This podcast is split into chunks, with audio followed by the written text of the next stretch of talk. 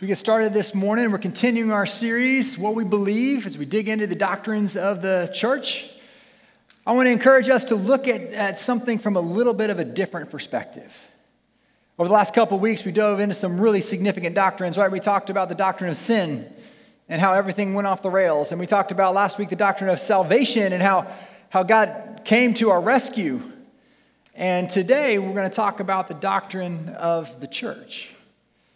If last two, two weeks ago we talked about the doctrine of sin definitively declares that rescue is required. Last week we said that salvation victoriously proclaims that rescue is possible. So today we get to this place where we're going to talk about the doctrine of the church that declares the good news that the rescued belong to each other. Now, think about this. Hit pause, rewind, go back to picture yourself as an angel. You're, um, some of you think you are angels. Um, awesome. Uh, we are in heaven. You're worshiping God, right? You've seen this whole thing play out over the millennia. You've seen creation, you saw the fall, you were sure that God was just going to wipe it all away, start over. But instead, He initiated this rescue plan, which you didn't really understand how it was going to work. But then one day, you saw that God was becoming man and went down to be with the people that betrayed Him, that turned their back on Him, and He was going to rescue them. And then you saw Jesus live his life on earth, and you're like, that's amazing. You couldn't contain yourself. So, like at Christmas time, you guys burst into song, right? You burst into the, the shepherds. And then you saw Jesus live his life. It was pretty awesome. You saw him die, which was miserable. But then you saw him come back to life, which is amazing. And then Jesus leaves his followers to come back to heaven, right? And you see him come back, and you're like, I know how the story's going to end. Like, Jesus is coming back to heaven. He's going to get us, his angels. We're going to go back and we're going to finish the story. But imagine your surprise when Jesus comes back to heaven and he sits down. And you're like, well, how are we going to finish the story? And Jesus points and he goes, they're going to finish the story. And you're as an angel going, wait a second. You are entrusting the rest of the story to the people who screwed up the story in the first place. That's a really, really bad idea. To which Jesus goes, No, it's not a bad idea. It's the idea. And it's not plan B. The church, the local church, is in fact plan A. So, today, as we get to this doctrine of the church and we talk about what God intends for the church and God, how, why God created the church, and then the role that isn't just about the church out there, it's about the church in here and the role that we get to play in the church, I hope we leave with a greater appreciation as we're reminded that the church is God's plan A to reach a lost and dying world. And the church is plan A for you and me growing in our Christ likeness, growing in our relationship with Jesus. You see, the church, go back, we're in this series of doctrine. I think it's crazy to see when we are able to connect all the different doctrines together, right? We talked about the Trinity several weeks ago when we talked about God, we talked about Jesus, we talked about the Holy Spirit. The Trinity shows up in the church when we remember that the Father created the church, the Son leads the church, and the Spirit fills the church. All three playing a role, all three coming together to give us what we have today as the church, which is the hope of the world. So this morning, I want to point us to three passages that point to what the church is and what the church has been called to be. And then I want to give us three two characteristics of that must be true if the church is to function and to be what God has created it to be. Three passages and two characteristics. So, we're going to start. You can flip over to 1 Corinthians chapter 3. 1 Corinthians chapter 3, we're going to start there. How many of you guys have played a game called Scrabble? Anybody? Yeah, all you words people. Now, I married an English teacher and was dumb enough to start playing Scrabble with her. And not just Scrabble, when we got married, we were somehow came up with this idea. We were played a game called Speed Scrabble. Now, speed Scrabble meant you took all the pieces, you turned them upside down, all the tiles in the middle of the table. You started with like six or seven, and as you you were never able to have more than seven, but as you put together words, you could take more tiles. Like we'd get done, I'd be like still with my original seven, and Danielle would have had the entire board figured out. But you know that when you play Scrabble, you draw your letters. And some, as you can see, a pile of letters in the middle of the table looks something like this.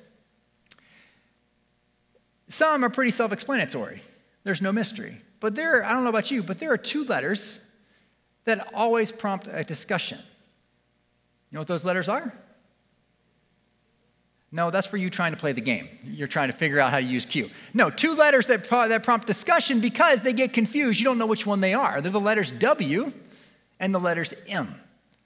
Right? Because you pick that up and you're like, wait a second, is this a this an M? No, flip it over. No, it's a W. Right? And you go back and forth. When a W becomes moves upside down, it becomes an M. When an M is upside down, it becomes a W, which becomes a very big characteristic, very big difference if you're trying to spell a word, right? Because your argument will be if I want to spell a word with a W, this is a W. If I want to spell a word with an M, I'm going to make it an M. Well, as we talk about the church, I think W and M get flipped upside down all the time. Because we must come before me. And when we talk about the church, what oftentimes happens is God designed the church as a we. It's a we, it's, it's us, it's collective. But oftentimes, in the hustle and bustle and the craziness of life and all that's going on in our world, we purposely or accidentally take the W, flip it over, and make it an M, which then takes we and turns it into me. Now, for example, there are over 4,800 verses in Scripture that use the word you. Now, in the original language, it doesn't delineate like it's hard for us when we translate it because when we put the word you in place of the Greek or Hebrew word for you, we lose the fact that we don't know if that original word was singular or plural. So let me show you an example. In 1 Corinthians 3 16 through 17, we get this Do you not know that you are God's temple and that God's Spirit dwells in you? If anyone destroys God's temple, God will destroy him, for God's temple is holy, and you are that temple. Now, there's you all over that, right? The question is is that you singular or is it plural? Because how you read it, if it's singular or it's plural, will change how that verse comes to you. And actually, when you read the New Testament, almost always you can assume when you see you, it's plural. And I would challenge you, especially in the Paul's writing, Paul knows nothing, knows nothing about singular Christianity. He only knows Christianity in the context of relationships, in the context of the local church. And he's almost always going to point to the plural. So, if we want to southernize this text and make it a little more easy to understand, we would write it like this Do you not know that y'all are God's temple? And that God's temple dwells in y'all. If anyone destroys God's temple, God will destroy him, for God's temple is holy, and y'all are that temple. Now, I don't know about you, that reads very differently than we did uh, just a second ago, did we not? The first time you're reading it through the lens of me. But Paul writes it through the lens of we. And when we think about the local church, it's really important that we make sure that the W doesn't get flipped upside down to be an M. You see, there's no such thing as Christian individualism. That's an oxymoron. You see, we talk about how Jesus wants a relationship with us. It's not about religion, it's about a relationship. But that relationship in Scripture is always anchored to the local church, it's always anchored to relationship. When we separate and we think that our relationship with God is simply me and God, we miss out on one of the greatest things that God has given us to grow our relationship with Him, and that is the local church. You see, there's a difference between somewhere you go and somewhere you belong. The church is never intended, in God's perspective, to be a place you go, it was intended to be a place you belong. So, my question would be this for you Do you go to church? Or do you belong to church? Do you go or do you belong? This may seem obvious, but we learned something about church in 2020, did we not? We learned a lot of things in 2020 when COVID came, did we? But when it came to church, one of the things we realized is I remember at the beginning when we could not gather together and we were in our homes and we were live streaming, there was this moment of like, wow, God's church won't be stopped. Like technology, like we can still be the church. But over time, we realized, like, man, I don't like singing to my TV. Like, I don't like watching everything on TV. I would rather be here in person. I don't know about you, but when we came back together for the first few times, there was this feeling of singing the same songs, reading from the same book, but what was different? We were together. And what we realized is, man, the church is so much more than content. The church is so much more than knowledge. We can listen to a sermon and we can sing a worship song, but we need each other. It can't just be about me, it's got to be about we. And the local church cannot be a nice add on to your relationship with Jesus. It's essential to your walk with Jesus. So if we must come before me, the second point I want us to see today is that we is how they see. Flip over a couple chapters in 1 Corinthians to chapter 12. And we're going to look at a passage that once again talks about the role of the local church. I think it's important for us to step back when we recognize that when Jesus came to earth, he said, If you have seen me, you have seen who? The Father. Jesus, in the incarnation, when he came in the flesh, he made visible an invisible God. So when we refer to the local church as a body of Christ, what we are saying is the church is still making visible a Jesus that the world can no longer physically see. So think about that as we read these words from Paul in 1 Corinthians chapter 12, verse 14. It says, For the body does not consist of one member, me, but of many, we. If the foot should say, Because I am not a hand, I do not belong to the body, that would not make it any less a part of the body. And if the ear should say, Because I'm not an eye, I do not belong to the body, that would not make it any less a part of the body. If the whole body were an eye, where would the sense of hearing be? If the whole body were an ear, where would the sense of smell? But as it is, God arranged the members of the body, each one of them, as He chose. If all were a single member, where would the body be? And if, as it is, there are many parts, yet one body.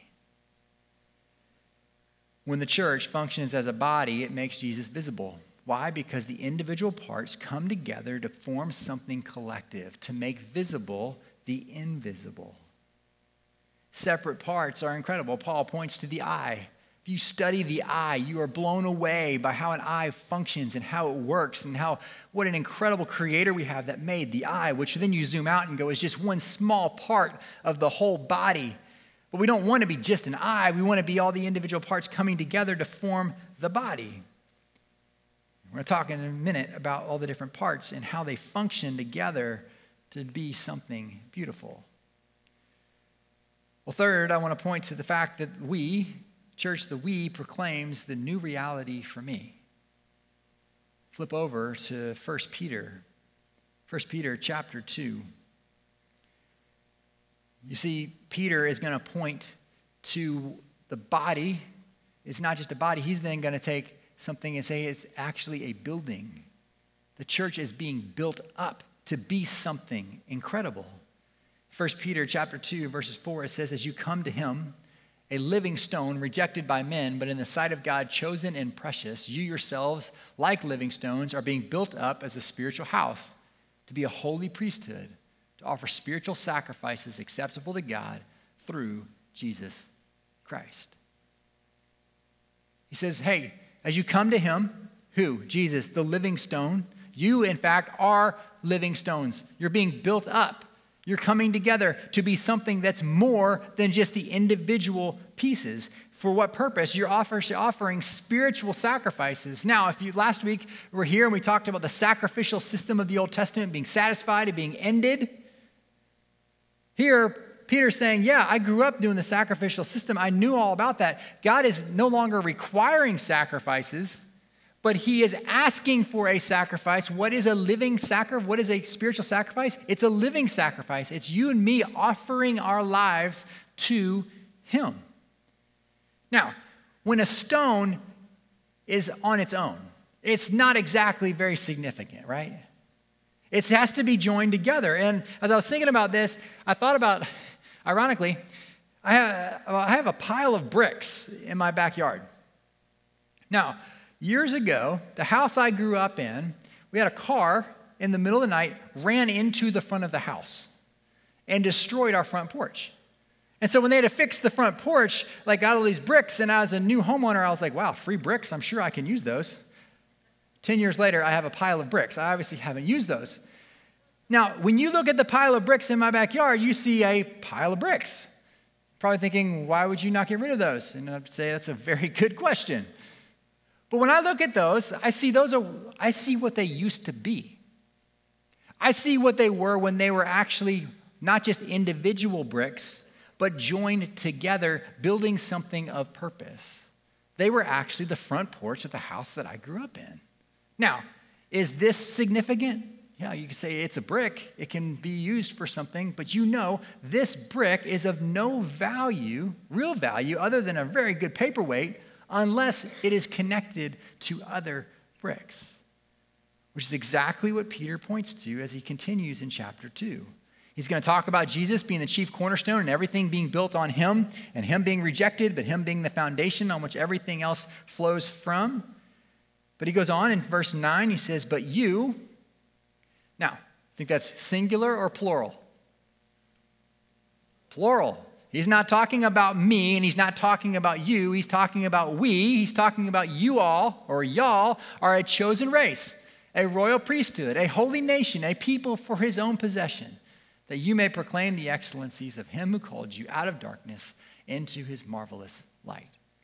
Once you were not a people, but now you are God's people. Once you had not received mercy, but now you have received mercy. What do individual stones or individual bricks do when they are joined together? They become something so much more than just individuals. They proclaim something greater. And what does Peter say? He goes, That you may proclaim the excellencies of him who called you out of darkness into his marvelous light.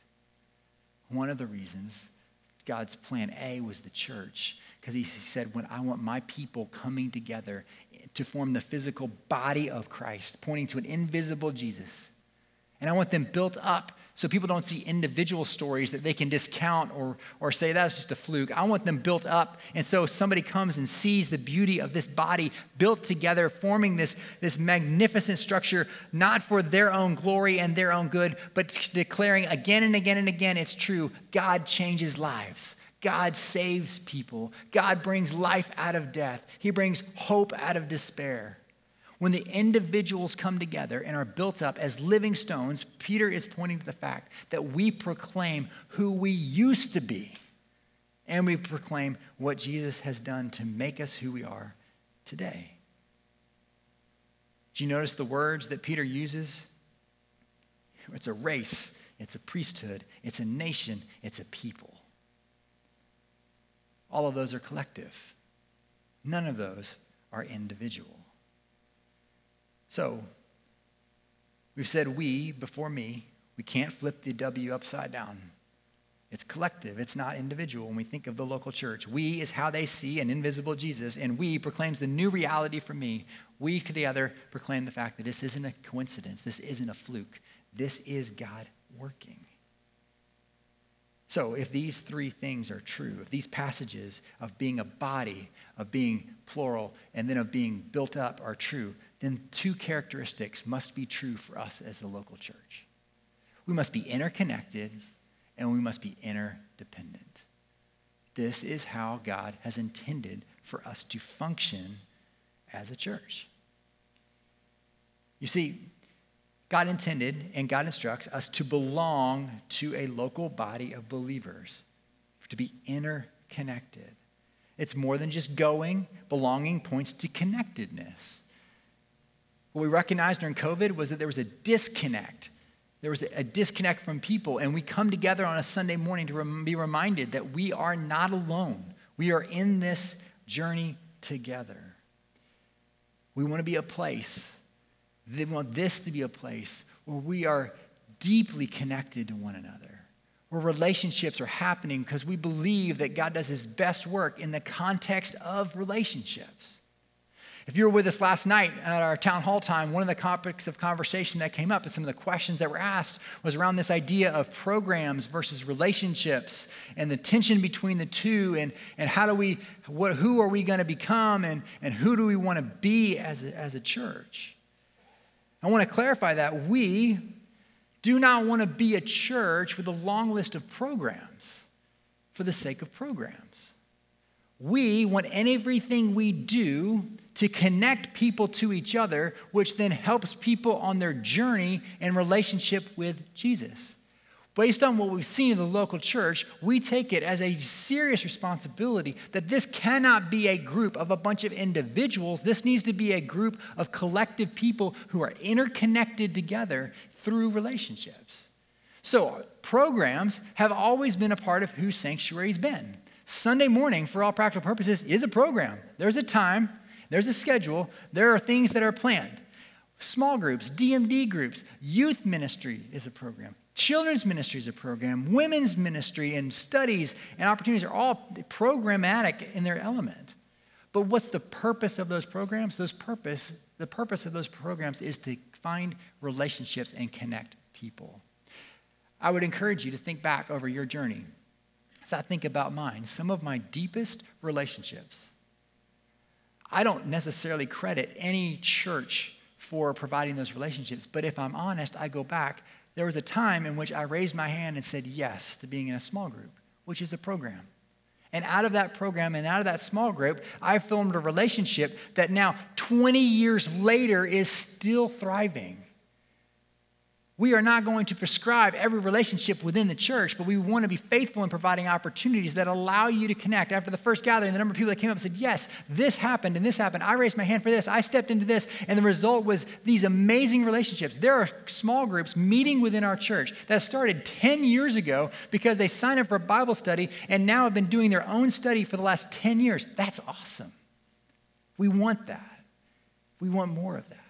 And as we think about this tension between the programs and relations, we don't want a tension. We want them to work together. And I think the better word is probably structure. We want structure around sanctuary that makes it easy for you to say, Yes, I want to be connected. How do I get started? Versus asking you to just go figure it out. One of the pictures that came to mind that has been helpful for me over the years is how this works is this idea of a trellis and a vine. You see, if you look, go, if you're in California or you're somewhere and you drive by and you see a, a vineyard, you're probably going to see something like this. And you look and you see all these vines, and you know that these vines are more than likely growing what? Grapes. Now, I'm not a vineyard, never claimed to be a vineyard. Um, I like to drink the fruit of the vine, um, if, if you know what I mean. But this is how this works a vineyard has all of these grapes, but when you get closer, you're going to see something else you're going to see the fruit. And one of the things you're going to notice is the fruit is heavy and the fruit is growing, but the fruit is being supported by what? A trellis. Now, nobody has ever gone to a vineyard and gone home and said, You would not believe how incredible the trellis was. You don't talk about it. It's there to serve a purpose eh, of the greater purpose, which is to produce fruit. Now, if we jump back to Matthew 5 or Matthew John 15, Jesus talks about the life that he desires for his followers to live, and he ties it directly to this. You see, Jesus in John 15, verse 5, says, I am the vine, you, once again, singular or plural? Plural. You all are the branches. Whoever abides in me and I in him, he it is that bears much fruit. For apart from me, you can do nothing. The Christian life starts and ends by being connected to Jesus. Because guess what? We cannot bear fruit on our own. The fruit that comes is not a result of you and me trying harder or doing more, but surrendering more and allowing God to work more through us. Jesus goes on later in this passage in verse 8, he says, By this my Father is glorified, that you bear much fruit and so prove to be my disciples. As the Father has loved me, so I have loved you.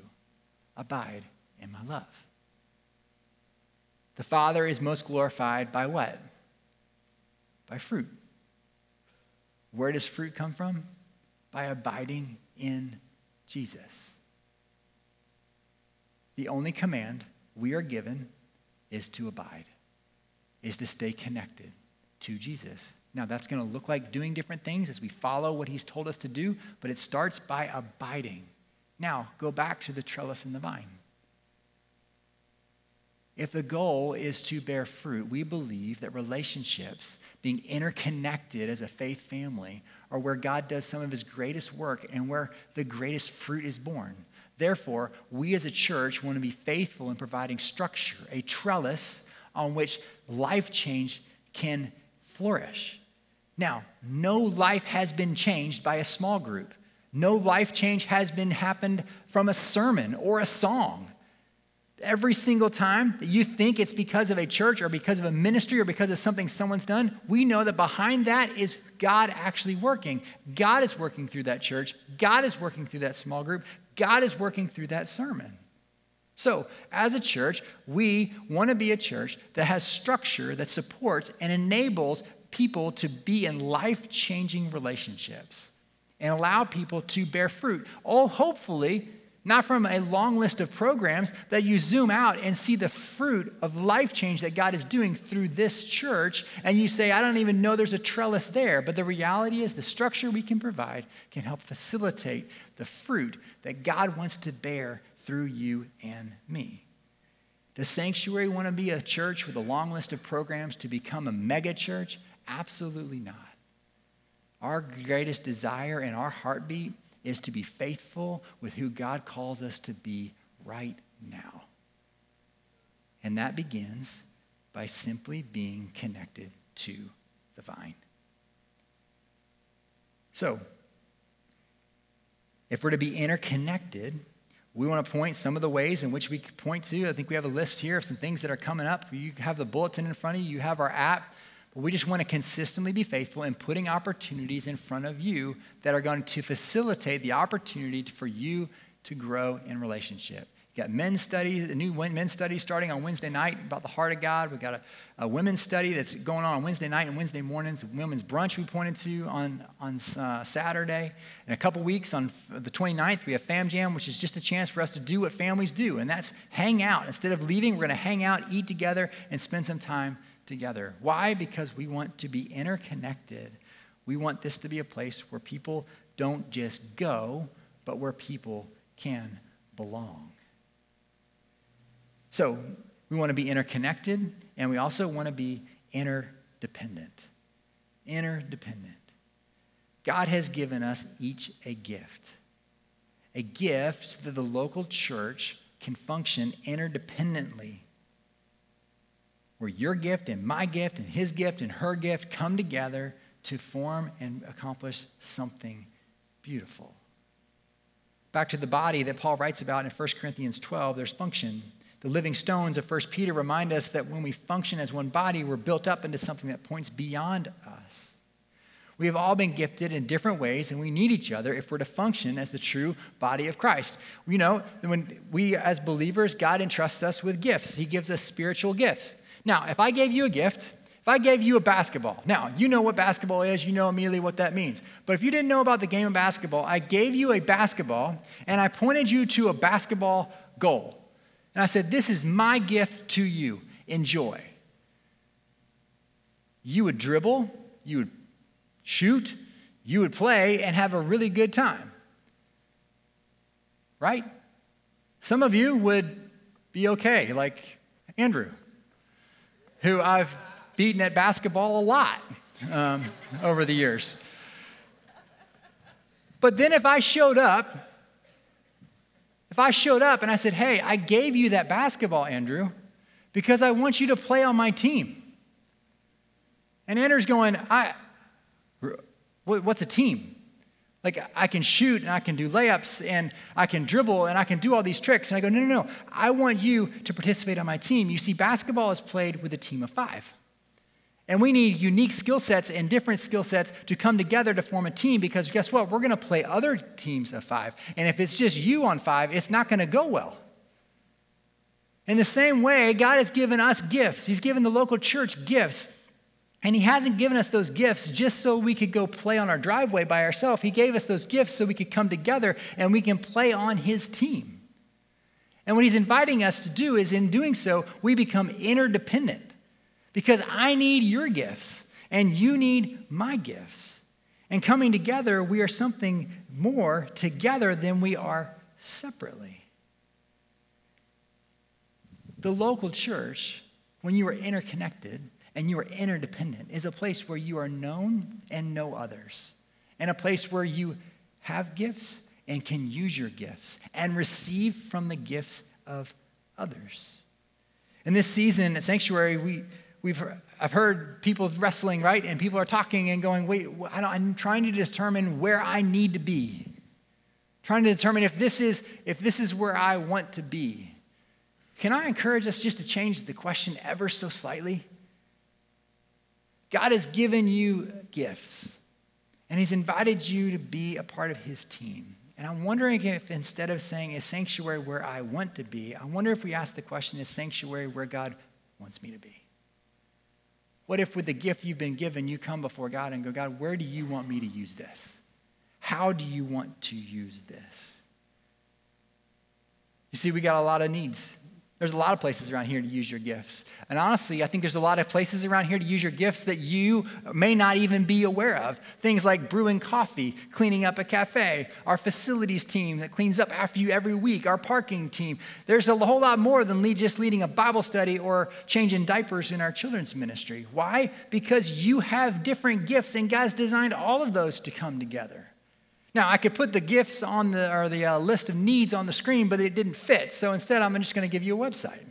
You can go here, and my encouragement would be this Would you go and just see some of our current needs and go, God, is there one of these places that you want me to plug in and use my gifts to glorify you? Why? Because we want to be interconnected and we want to be interdependent. Requires us to engage relationally, and it requires us to give of our gifts. You've heard the term time, talent, and treasure.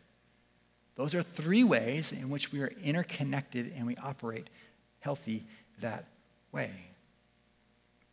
Last Sunday, I gave a challenge at the end of our town hall time. And the challenge or invitation was simply this if, as you're wrestling with what God's doing here and where your place may be, would I, my invitation and challenge was simply to encourage you, would you stay? Would you stay for, through the end of the year? Would you provide, help provide some stability as we figure out, as we discern where God is leading and what God is doing? In light of not just this church, but the church, would you be committed through the next three months? What would it look like for you to say, I'm going to connect relationally and I'm going to give of my gifts over the next three months?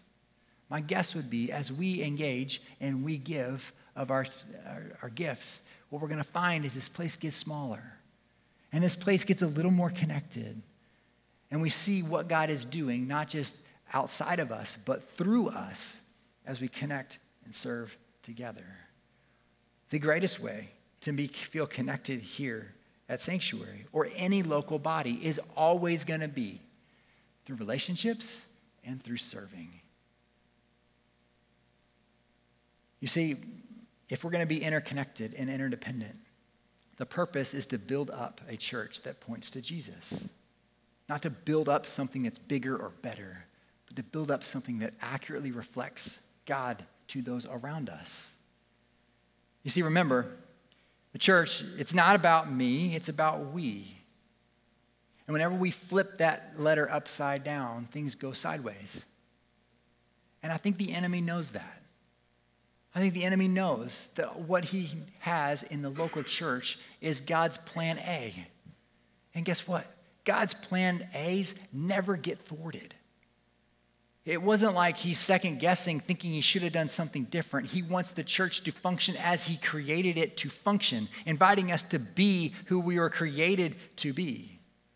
C.S. Lewis wrote a book called The Screwtape Letters, I've referenced before, one of my favorite books of all time, where a older demon is mentoring a younger demon about how to tempt and keep this person who wasn't a believer but became a believer, how to like keep him from becoming who God wants him to be. And in this book, he references the local church, and I think it's crazy. It says one of our greatest allies at present is the church itself. Now, granted, this is a demon talking to another demon. One of their greatest allies is the church. Think about that. One of our greatest allies at present is the church itself. Do not misunderstand me. I do not mean the church as we see her spread out through all time and space and rooted in eternity, terrible as an army with banners.